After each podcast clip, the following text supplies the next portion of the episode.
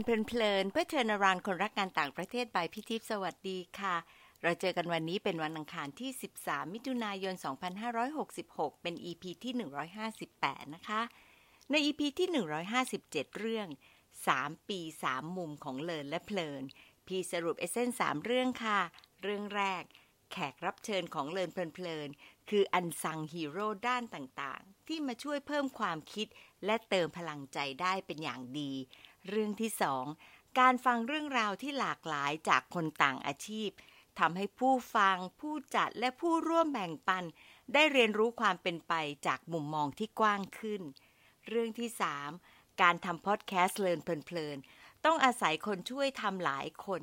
ความคุ้มค่าอยู่ที่ผลกระทบที่มีต่อคนฟัง โดยไม่ได้เน้นจำนวนค่ะ พี่ๆมาคิดกันค่ะว่า เดือนมิถุนาก็ถือว่าเป็นเดือนที่ขึ้นปีที่ 4 เลยอยากจะให้โยงกับสิ่งที่ผ่านมาใน 3 ปี โดยเฉพาะในปีที่ 3 ค่ะ วางแผนกันไว้อย่างนี้นะคะว่า เราหาคีย์เวิร์ดที่ได้ยินบ่อยๆ มาเติมเต็มความเข้าใจกันดีไหม ได้มาสองคำ คำแรกคือ role model คำที่สองคือ networking ซึ่งก็จะมี guest speaker มาพูดคุยสองเรื่องนี้ ส่วนอาทิตย์สุดท้ายจะลองโซโล่จากพี่เองเป็นคนเล่าเรื่องจากประสบการณ์ หรือว่าเรื่องที่อ่านหรือเห็น หรือเรื่องที่คิดหรือได้ยินมาคุยกันเป็นตอนสั้นๆ ค่ะ ตั้งชื่อกันไว้คร่าวๆว่าเลินสบายสบายได้พลังใจบายพี่ทิพย์ ฟังดูเป็นยังไงบ้างคะ ก็จะถือว่าเป็นเดือนฉลอง anniversary แล้วก็ทดลองของใหม่ด้วยค่ะสำหรับในอาทิตย์ที่ 2 ของ anniversary เราจะพูดถึงเรื่อง role model กันนะคะ พี่ได้อาจารย์โป้ง อาจารย์นายแพทย์สรวิทย์ไวนิพิทพงศ์เป็นแขกรับเชิญ จริงๆ เราสองคนเคยรู้จักกันและราคาตอนที่ฟูไบรท์จัดเรื่อง depression เพื่อให้เราเข้าใจคนที่เป็นซึมเศร้ามากขึ้น ตอนนั้นอาจารย์โป้งยังอยู่เมืองไทยประจำภาควิชาจิตเวชที่คณะแพทย์จุฬานะคะ แล้วโลกก็กลมปอกทำให้อาจารย์โป้งและพี่วนมาเจอกันอีกค่ะ เพราะอาจารย์ไปเรียนปริญญาโทด้าน Psychiatric Research ที่ Institute of Psychiatry Psychology and Neuroscience ที่ King's College London แล้วก็กำลังจะเรียนต่อปริญญาเอก เป็นสถาบันเดียวกับอาร์มน้องชายแล้วก็เป็นน้องคนสุดท้องของทีมงาน T-POP Plus ของพี่ๆล่ะค่ะ พี่ขอให้อาจารย์โป้งมองเรื่องของโรโมเดลจากจิตเวชแล้วก็จากมุมมองส่วนตัว ซึ่งจะน่าสนใจมากๆ เพื่อจะมากระตุกต่อมให้พวกเรา แล้วก็น้องๆ ได้ลองคิดตามหรือย้อนคิดนะคะ มาฟังอาจารย์โป้งคุยในตอนที่ชื่อว่า role model คือ template ชีวิตค่ะ ฟังกันเลยค่ะ สวัสดีอาจารย์โป้งอีกครั้งค่ะ เป็นทางการครับสวัสดีครับพี่ทิพย์ครับ ก็สด จากลอนดอน King's College นะคะ ครับผม ขอบคุณที่อาจารย์มานะคะ ตอนแรกก็ยังไม่ค่อยแน่ใจที่จริงเนี่ย ไม่ได้บอกอาจารย์อยู่เรื่องหนึ่งตั้งแต่เราเจอกันตอนที่ทำร่วมกันกับฟูไบรท์นะคะเรื่องของ depression ก็มีน้องฟูไบรท์ที่เป็นทั้งไทยและทั้งฝรั่งอเมริกันคนหนึ่งโดยเฉพาะอย่างยิ่งเลยเขียนมาเลยบอกพี่จิ๊บไออยากให้อยู่ทำเรื่องนี้ ที่นึกถึงอาจารย์อยู่นะ แต่ว่าวันนี้เราเปลี่ยนหัวข้อนะก็เลยบอกถึงบอกว่าเอาอันนี้ก่อน เรื่อง role model ก่อนอะไรเงี้ยว่า จริง ๆแล้วเนี่ยเอ่อในงานของอาจารย์อาจจะอาจจะต้องใช้หรือไม่ใช้ก็ไม่รู้อะแต่พี่คิดว่ามันน่าจะต้องใช้ก็เลย อยากคุยกับอาจารย์ก่อนว่า role model เนี่ย อาจารย์คิดว่าคืออะไรมีความสำคัญต่อชีวิตไหมยังไงคะอืม ถ้าเกิดตอบแบบไม่ไม่อิงทฤษฎีอะไรเลยนะครับ เพราะว่า role model เนี่ย โดยส่วนตัวถ้าเกิดแปลเป็นไทยเนาะผมชอบคำว่าแบบอย่างแบบในที่นะครับมันหมายถึงว่ามันเป็นต้นแบบเนาะคือเทมเพลตของบุคคลคุณลักษณะหรือว่า characteristics บางอย่างที่ เอ่อที่เราจะเอามาเป็นตัวอย่าง เพราะฉะนั้นแล้วเมื่อมันมีต้นแบบมีแบบอย่างให้เราเลือกที่จะเป็นได้เนี่ย มันก็คงคอยไกด์ ชีวิตของของเราแต่ละคนที่มันมีการเปลี่ยนแปลงตลอดเวลาตั้งแต่ยังเด็กจนถึงมาเป็นผู้ใหญ่เนาะซึ่งเราก็เติบโตขึ้นมาเรื่อยๆ การที่เรามีต้นแบบอะไรบางอย่างเป็นแนวทางให้เราเดินตามเนี่ย ก็ดูเป็นสิ่งที่ช่วยให้ชีวิตมันง่ายขึ้นนะครับ ค่ะ จริงๆแล้วเนี่ย โดยรู้ตัวและไม่รู้ตัว คิดว่าทุกคนมีโรโมเดลในใจไหมคะอ๋อผม ถ้าอันนี้ผมมั่นใจนะว่ามี คือ เด็กหนึ่งคนเอาถ้าเกิดไล่ย้อนไปเป็นเด็กนะครับ เด็กจะเติบโตมาเป็นผู้ใหญ่แบบไหน ถ้าเกิดเอาตามทฤษฎีฝรั่งเลยก็อะคุณพ่อคุณแม่เป็นแบบไหน ได้รับการเลี้ยงดูมาเป็นยังไง character ของลูกก็อาจจะเติบโตมาคล้ายกับพ่อแม่ เพราะว่าพ่อแม่ก็เหมือนกับจะเป็นโมเดลให้ลูก หรือถ้าเกิดเอาสำนวนไทยนะครับอ่อลูกไม้หล่นไม่ไกลต้นเนาะ คล้ายกันเลยก็คือ พ่อแม่เป็นแบบไหน ลูกก็ออกมาเป็นแบบนั้น เพราะว่าเขาถูกเลี้ยงดูมาแบบนั้น ถูก shape มาแบบนั้น ก็มีแบบอย่างมาเป็นแบบนั้นเพราะว่าเลยเติบโตขึ้นมาเรื่อยๆซึ่งสิ่งเหล่านี้ครับ มันก็จะพัฒนาไปเรื่อยๆเนาะตอนเด็กๆอาจจะเป็นพ่อแม่ พอเข้าสู่วัยรุ่น อาจจะเริ่มมีกลุ่มเพื่อน เพื่อนแบบไหนแล้วก็อาจจะ character แบบนั้น ไล่มาเรื่อยๆ ตอนทำงาน วัฒนธรรมองค์กร รุ่นพี่หัวหน้าก็อาจจะ shape เราเหมือนกัน บางคนก็อาจจะโดน shape ได้ ก็มีสิ่งที่เป็นโมเดลคือที่ทำงาน เติบโตมาเรื่อยๆ อยู่ในสังคมแบบไหนสังคม character คนอย่างพี่ทิพย์ถ้าเกิดสมมุติเทียบคนไทยกับคนเมกันนะครับ ผมว่ามันก็ต่างกันเนาะเพราะว่ามันคงจะมีปัจจัยอื่น ๆ ซึ่งปัจจัยหนึ่งในนั้นอาจจะเป็นเรื่องของโมเดลนี่แหละ ที่ทำให้คนแต่ละคนมีลักษณะนิสัยที่ต่างกัน เพราะฉะนั้นแล้วทุกคนมีไหมมีแน่นอน รู้ตัวหรือเปล่าไม่รู้ ใช่ จริงๆแล้วมันอาจจะไม่ทันได้คิดอะไรหรือเปล่า ใช่ใช่ค่ะทีนี้ลักษณะแบบนี้ปุ๊บเนี่ยมันทำทำให้เกิดตอนพี่นย้อนไปตอนเด็กๆที่พี่เป็นเด็กวิทย์นะ แต่มาเรียนทางอักษรค่ะเราก็จะมาเรียนเรื่องของสิ่งแวดล้อมกับเอดีเอ็นเอก็เลยมานั่งคิดสมัยหนึ่งนะสมัยโน้นเนี่ยจะมาบอกว่าโอ้โหเรื่องที่มากับตัวเนี่ยแหละเกิดมากับตัว มัน สำคัญมากกว่า environment ดูเหมือนว่าเดี๋ยวนี้ environment สำคัญมากกว่าเยอะชัดเจนไหมคะอาจารย์ตรงนี้แหละอืมมันก็ให้เหมือนก็มันมีพื้นที่เข้ามามีบทบาทกับเราเยอะ ยิ่งมีสื่อด้วยการที่เด็กสมัยนี้ พูดว่าเด็กสมัยนี้เรารู้สึกตัวเองมีอายุเลยนะอย่าอย่าอยู่กับพี่เขาเขามีทุกคนก็มีพื้นที่ที่มันอยู่นอกเหนือตัวเขาเยอะ มีอะไรที่ทำให้เขาไม่ต้องอยู่กับตัวเองมาก มีอะไรที่ทำให้เขามีปฏิสัมพันธ์กับผู้คนในข้ามทวีปได้ เพราะฉะนั้นแล้วมันก็คงเป็น จะเรียกว่าเป็นโอกาสก็ได้นะฮะที่ทำให้เขาได้เห็นโลกภายนอกเยอะ แต่ก็อาจจะต้องระวังเรื่องโลกภายใน หรือว่าการเข้าใจการรู้จักตัวเองเหมือนกันอืมถ้าเป็นแบบนี้ปุ๊บเนี่ยมันก็เลยทำให้เหมือนกับว่าถ้าเมื่อกี้ที่พี่ถามไปได้จะบอกเป็น template มันกลายเป็นว่าการหา template ตรงนี้ยิ่งยากแม้เพราะว่า template มันกลายเป็นจิ๊กซอแหละ ผมว่ามันก็อาจจะมีทั้งง่ายและยากนะฮะหมายถึงว่าถ้าเกิด เอ่อ template ที่ที่ถ้าฟังดูง่ายเลยที่นี้คือมันมี choice เยอะ หมายถึงว่าถ้าเกิดเขารู้จักคนสมมุตินะฮะเด็กหนึ่งคนเข้าทวิตเตอร์แล้วก็เห็น โอ้ไอดอลคนนี้เป็นสมมติเป็นดาราเกาหลีสักวงหนึ่งอะไรเงี้ยครับ มีความเก่งอย่างนู้นอย่างนี้ เพราะฉะนั้นแล้วเขาก็คงมี choice ในตัวเลือกของ role model เยอะขึ้น แต่ทีนี้เนี่ย role model ที่ ที่เขาเลือกมาจะเป็น role model ที่ดีหรือเปล่า จะเป็นโลโมเดลที่มันมันมันเป็น role model ที่เหมาะสมสำหรับเขาหรือเปล่า สิ่งหนึ่งที่อาจจะเป็น role model ที่พื้นฐานมาก เช่นคนใกล้ตัวเนาะการที่เขามีปฏิสัมพันธ์กับคนใกล้ตัวในชีวิตจริงเขาน้อยลง ก็อาจจะเป็นหนึ่งในปัญหาที่ทำให้การฟอร์มตัวตนของเขาเนี่ย จาก role model รอบข้างชีวิตเขาในโลกความเป็นจริง เนี่ย มันน้อยลงไป อืม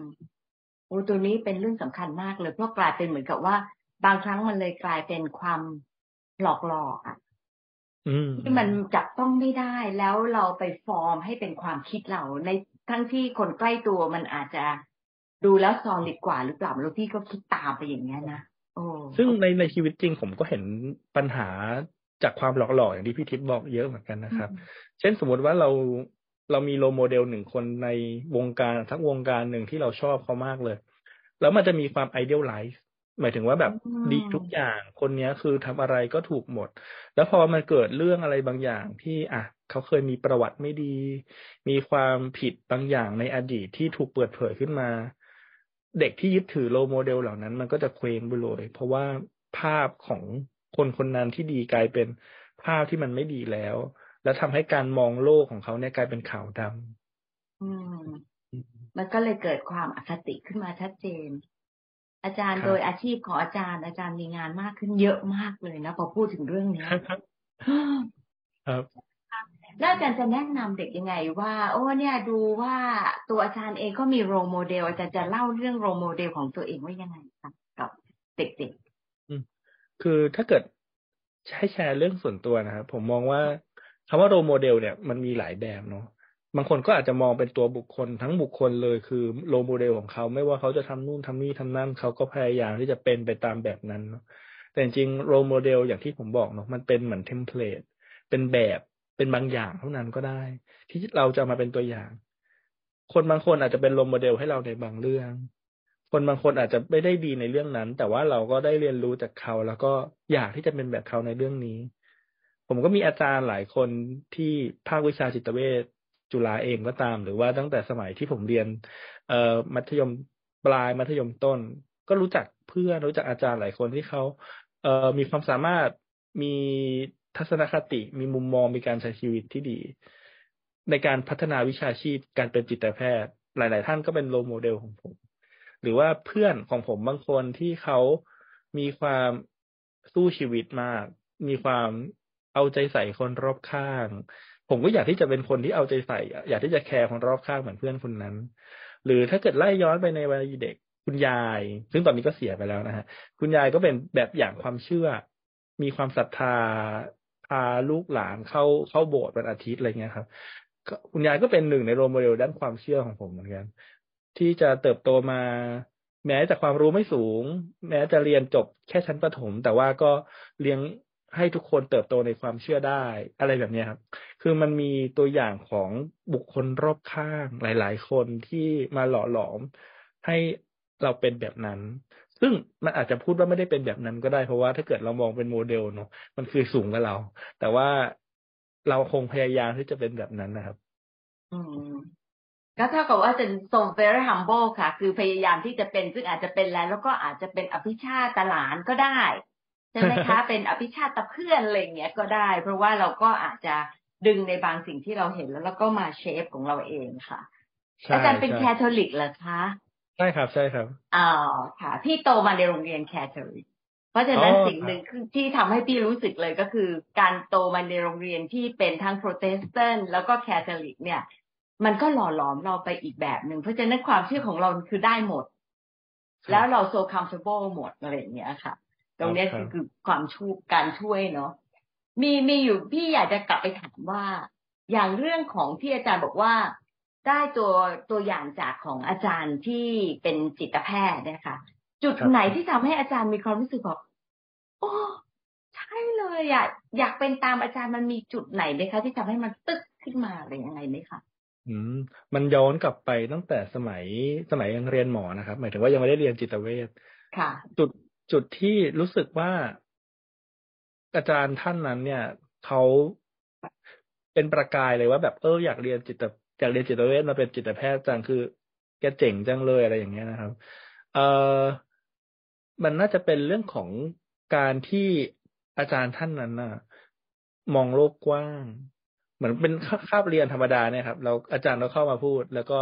มันก็จะมี wording บาง wording ที่มันทำให้รู้สึกว่าเออกระแทกใจ เช่น อืม คุณรู้ไหม ถ้าเกิดเกิดสงครามโลกครั้งที่สามขึ้นมาเนี่ย ผมเนี่ยจะเป็นคนเดียวในคณะ เนี่ย ที่ทำงานต่อได้จิตแพทย์เนี่ยไม่เห็นต้องใช้เครื่องมือเลยมันก็รักษาคนได้ คุณไม่มีห้องผ่าตัดคุณทำไม่ได้ คุณไม่มียาหนึ่งทำไม่ได้ แต่ผมรักษาคนไข้ด้วยปากได้นะคือมันมีความแบบ เออน่าสนใจแล้วก็รู้สึกว่า เออ เจ๋งดีจังเลย หรือว่า เออ อาจารย์ท่านนั้นก็รู้เรื่องเยอะๆรู้เรื่องหลาย ๆ เรื่องนะครับ เช่นสมมุติว่าสมัยที่ผมเป็นเป็นนักเรียนที่เรียนเฉพาะทางจิตเวชแล้วนะครับ ก็จะมีพวกชั่วโมง supervision แกก็จะพาไปอ่าพาไปสอนเรื่องวันนี้กาแฟนะมเมล็ดกาแฟปลูกในนี้ เวลากินต้อง taste แบบนี้อาวายนะ อันนั้นรสชาติแบบนี้สมุนพันธุ์นี้เมืองนี้ มันจะทำให้รู้สึกว่า เออ การเป็นหมอมันเป็นสิ่งที่ เราไม่ได้เรียนให้มันลึกขึ้นเนาะแต่ว่าพอมารู้จักอาจารย์มากขึ้นมากขึ้นมันเหมือนกับว่าเราได้รู้อะไรกว้างขึ้น เราไม่ได้มาเรียนเพื่อเป็นจิตแพทย์อย่างเดียว แต่เรามาเรียนเพื่อเพื่อเข้าใจโลกด้วยอะไรเงี้ยครับ ก็เลยก็เลยค่อยค่อยค่อยค่อยซึมซับความคิดที่จะมองกว้างขึ้นมาเรื่อยๆจากอาจารย์ท่านนั้นประมาณเนี้ยครับพี่ทิพย์อ๋อโอ้ฟังดูพี่ก็โดนนะ ชอบจังเลยที่อาจารย์พูดถึงก็ว่าตอนแรกนะ ที่อาจารย์พูดถึงเรื่องอุปกรณ์พี่ยังไม่ทันได้นึกไงว่าเอ๊ะอะไรฉันจะสอนได้ยังไงอะไรอย่างเงี้ยมันก็เลยเป็นเป็นอะไรที่ unexpected อะรู้สึกดีสนุกถ้าจะดีมากเลยค่ะ เอ่อแล้วเรื่องของเข้าใจโลกด้วยอย่างเรื่องของกาแฟพี่ว่าบางทีอะเราเรียนแบบเป็นไซโลมาก คือเรียนหมอเพื่อเป็นหมอแล้วมันก็เหมือนกับว่าต้องลงมา specialize ไปเรื่อยๆ มันเหมือนกับไม่กว้างเท่าที่ควรเนาะอืม แล้วในในส่วนของอื่น ๆที่ขณะนี้ในชีวิตอาจารย์ อาจารย์คิดว่า role model เนี่ยมันต้องเป็นคนไหมคะ ถ้าถ้าณปัจจุบันนะฮะ ผมว่าการที่มัน relate ได้เนี่ย มันก็เป็นเป็นเป็นคนน่ะน่าจะดูเชื่อมโยงได้ชัดกว่านะฮะ แต่ว่าถ้าเกิดเราเราไล่ย้อนไปเด็ก ๆเลย ไล่แบบเด็ก ๆ เลยนะสมมุติว่าเป็นเด็กแล้วเราฟังนิทาน แล้วนิทาน ตัวละครในนิทานสมมติเป็นนิทานอีสบเรื่องนู้นเรื่องนี้ ก็จะเป็นสัตว์หนึ่งสัตว์สองสัตว์สามใช่ไหมครับ บางทีคุณลักษณะบางอย่างของสัตว์ตัวนั้นก็อาจจะเป็นหนึ่งในแรงบันดาลใจก็ได้ หรือหรือจริง ๆ แล้วสมมติเราเดินไปเห็นดอกไม้ เช่น เช่นสักสักเดือนที่แล้วครับ พี่ถีผมไปเอ่อไปเนเธอร์แลนด์มาก็จะมีทุ่งดอกทิวลิปดอกไม้เยอะมาก แล้วก็จะมีทุ่งหนึ่งที่ที่เหลือดอกอยู่ดอกเดียว ดอกอื่นตายหมดเลย หรือโดนตัดไม่แน่ใจ แต่ว่าเหมือนดอกไม้ขึ้นมาดอกหนึ่งอยู่ในกลางทุ่งเราก็รู้สึกว่าเออ ดอกดอกไม้ดอกเนี้ยเนาะเขาเขาเข้มแข็งจังเลยหมายถึงว่าเขาเขาอยู่ได้ เอ๊ะแล้วเขาเหงาไหมนะเขาดูแลความเหงาอย่างที่ผมก็คิดไปเรื่อยนะฮะซึ่งพอมาพอมาคิดไปเรื่อยๆมันก็จะได้เหมือนกับคุณสมบัติบางอย่างของต้นของดอกไม้ดอกนั้น ที่ จะเรียกว่าเป็น role model ไหมก็คงไม่เชิงนะฮะแต่ว่าถ้าเกิดเอาเอาการตีความดอกไม้ดอกนั้น มาเป็นคุณสมบัติอะไรบางอย่างที่เราอยากจะพัฒนาตัวเองให้มีแบบนั้นได้อะมันก็จะเป็นนิยามคล้ายๆ role model เพราะฉะนั้นแล้วถามว่าจะต้องเป็นบุคคลไหมผมว่า ถ้าเรามองกว้างพอแล้วเราก็ยึดในนามธรรมคุณสมบัตินั้น แล้วนำมาพัฒนาตัวเอง คงจะไม่ต้องเป็นบุคคลก็ได้ แต่ว่าถ้าเกิดให้ง่าย ๆ เป็นบุคคลก็ง่ายดีครับหมายถึงว่ามันก็เชื่อมโยงได้ง่าย ค่ะ ใช่ แล้วพูดถึงว่ามันอาศัยจินตนาการด้วยนะ กับการที่เราเกิดแรงบันดาลใจ แล้วก็อาจจะมีบางส่วนที่ทำให้มันเป็นโมเดลบางอย่างให้ชีวิตเราได้เหมือนกันใช่ไหมคะอย่างของอาจารย์เนี่ยพี่ว่าก็ชัดมากเลยเหมือนกัน ใช่ครับ อืม พวกนี้เนี่ยการที่มีพอพูดถึงว่าเราเห็นชีวิตเยอะขึ้นแล้วเราก็มีโรโมเดลที่อาจจะเป็นคนหรือว่าอาจจะเป็นสัตว์หรือประเทศต่าง ๆ เนี่ย มันช่วยเยียวยาจิตใจในยามที่เราดาวได้ยังไงบ้างไหมคะในฐานะเป็นจิตแพทย์มันทำให้ดีขึ้นจากความรู้สึกหมดหวังได้นะครับ สมมุติว่าเราเรามองว่าเรากำลังอยู่ในการเดินทางของการเป็นคนที่เราอยากเป็น เรากำลังจะเป็นตัวเองในเวอร์ชั่นที่ดีขึ้นอะไรเงี้ยครับ เพราะฉะนั้นแล้ว เอ่อการที่เรากลับมามีความหวังอีกครั้งหนึ่งมันก็คงช่วยให้เยียวยาได้อยู่ละแต่ว่าคำว่า role model จริงๆ มันก็เป็นดาบสองคมเหมือนกันนะครับพี่ทิพย์คือมันก็จะมีทฤษฎีที่พูดถึงเอ่อชื่อทฤษฎีเป็น wording ประมาณว่าเอ่อ identification with the aggressor คือการที่สมมตินะฮะเราเป็นเด็กที่ถูกเลี้ยงดูมาในคุณพ่อคุณแม่ที่อารมณ์ร้ายแล้วก็ทุบตี เด็กคนนั้นก็อาจจะเติบโตมากลายเป็นคนที่ทุบตีคนอื่นในอนาคตมันอาจจะเป็นความ role model ที่ไม่เชิงว่าไม่ดีละกันเนาะแต่ว่าเป็น role model ที่มันสอนให้เขารู้ว่าต้องเป็นแบบนี้เขาถึงอยู่รอด และการที่เขาต้องเป็นแบบนี้ไปเรื่อยๆมันก็จะส่งต่อ ส่งต่อไปสู่รุ่นสู่รุ่นได้ เพราะฉะนั้นแล้วการที่ role model บางทีมันก็อาจจะเยียวยาได้บ้าง ถ้าถ้ามันเป็น role model ด้านที่ดีเนาะอย่างที่ผมพูดไปตอนแรกว่า ต่อให้มี role model มี choice มีตัวเลือกแล้วมันเหมาะสมหรือเปล่า บางบริบทของ role model ก็อาจจะทำลายเขาได้เหมือนกัน แล้วก็อาจจะทำลายคนอื่น รอบๆเขาได้ด้วยเหมือนกันอืมใช่ก็ถ้าคิดมากเลย แล้วก็ในสังคมเรามันก็จะมีอันที่ซ่อนอยู่เยอะพอสมควรเลยนะคะ ที่อยู่ลึกใช่ใช่ครับค่ะ แล้ว มันกลับมาสู่คำที่พี่ถามอาจารย์เหมือนกันว่าบางอย่างมันรู้หรือไม่รู้ตัวเหมือนกันนะคะ ก็เลยอยากจะมาถึงคำถามสุดท้ายว่า ดูเหมือนกับว่าการเป็นจิตแพทย์เนี่ย ฝึกเรื่องของ reflection เยอะมากเลย การทำ reflection ง่าย ๆ เพื่อที่จะรู้จักตัวเอง แล้วก็ทำให้อยู่ในเวอร์ชันที่ดีขึ้นอาจารย์จะแนะนำยังไงดีคะถ้าเอาแบบ practical สามารถทำได้จริงในในทุกๆคนนะ ผมว่า reflection ง่าย ๆ เลยนะ ที่ผมทำทุกวันนี้ด้วยครับ ก็คือก่อนนอนเนี่ยผมก็จะนึกว่าในตลอดวันที่ผ่านมาเนาะมันมีอะไรบ้างที่สามอย่างที่เราอยากขอบคุณสองอย่างที่เราอยากขอโทษ แล้วก็หนึ่งอย่างที่เราอยากที่จะขอให้พวกนี้มันมันผ่านไปด้วยดีด้วยดี บ่อยครั้งเราจะรีเฟล็กในเรื่องที่แบบอืวันนี้มีอะไรดีๆ เกิดขึ้นบ้างอะไรเงี้ยนะแต่ว่าการรีเฟล็กในเรื่องที่ดีก็ดีก็จริง แต่ว่าถ้าเกิดเรามองอย่างความเป็นจริงแล้ว มันก็ต้องมีเรื่องที่ไม่ดีที่อาจจะเข้ามาได้เหมือนกัน เพราะฉะนั้นแล้ว อย่างที่บอกสามอย่างที่เราขอบคุณสองอย่างที่เราอยากขอโทษ แล้วก็หนึ่งอย่างที่เราอยากให้พรุ่งนี้ผ่านไปได้ด้วยดี ก็อาจจะช่วยให้วันต่อวันเราได้กลับมาย้อนมอง อย่างน้อยในช่วงเวลานั้น คิดออกคิดไม่ออกไม่เป็นไรแต่ได้กลับมาทบทวนตัวเอง ประมาณนี้จะกลับมาอยู่เป็นคำถามสุดท้ายจริง ๆ ค่ะ เพราะว่าอาจารย์พูดถึงสามอย่าง แต่ว่าคือสามเรื่องเนาะแต่เรื่องหนึ่งที่พี่ก็ไม่ได้ทำเลยค่ะ ก็คือสองอย่างที่อยากจะขอโทษ อันนี้ไม่ได้ทำเอ่อแล้วพอขอโทษเนี่ย มันสร้างความรู้สึกผิดอะ เราจะ get over ความรู้สึกผิดตรงนี้ได้ยังไง มันบางทีมันก็ยากเหมือนกัน อืม เอ่อพอ เราขอโทษเราจะ get over ยังไงค่ะอันนี้เป็นเรื่องยากมากเหมือนกันนะหมายถึงว่า ถ้าเกิดเรื่องนั้นที่เราเรารู้สึกผิด สิ่งที่มันจะทำให้รู้สึกผิดน้อยลงได้ มันก็คือหนึ่งคือตัวเราเนาะว่า เราให้อภัยตัวเองได้สองคือคนรอบข้างเราที่เขาให้อภัยเรา ซึ่งทั้งนี้ทั้งนั้นนะถ้าเราลองกลับมาทบทวนว่าตัวคนรอบข้างเขา เขาคิดอะไรไหม หรือว่าเขาไม่ได้คิดอะไรจริง ๆ เขา reassure เราแล้วไม่เป็นไรอะความรู้สึกผิดอาจจะเบาลงส่วนหนึ่ง ก็กลับมาที่ตัวเอง สิ่งหนึ่งหรือประโยคหนึ่งที่ผมมักจะใช้พูดกับคนไข้เสมอนะฮะ ว่าอะไรที่มันทำให้เขารู้สึกผิดเนี่ยเขามองว่าณตอนนั้นเขายังทำได้ไม่ดีพอ เขายังทำได้ดีกว่านี้ เขาไม่น่าทำแบบนั้นเลย มีประโยคหนึ่งที่ใช้บ่อยมากก็คือ มนุษย์เราเนี่ยครับทำดีที่สุดเท่าที่ทำได้นะตอนนั้นเสมอ ราะฉะนั้นแล้วตอนนั้นมันด้วยเหตุปัจจัยอะไรไม่รู้แหละ เราก็เลยทำแบบนั้น แต่ว่าณตอนนี้เราย้อนกลับไปมอง แล้วเราก็รู้ว่ามัน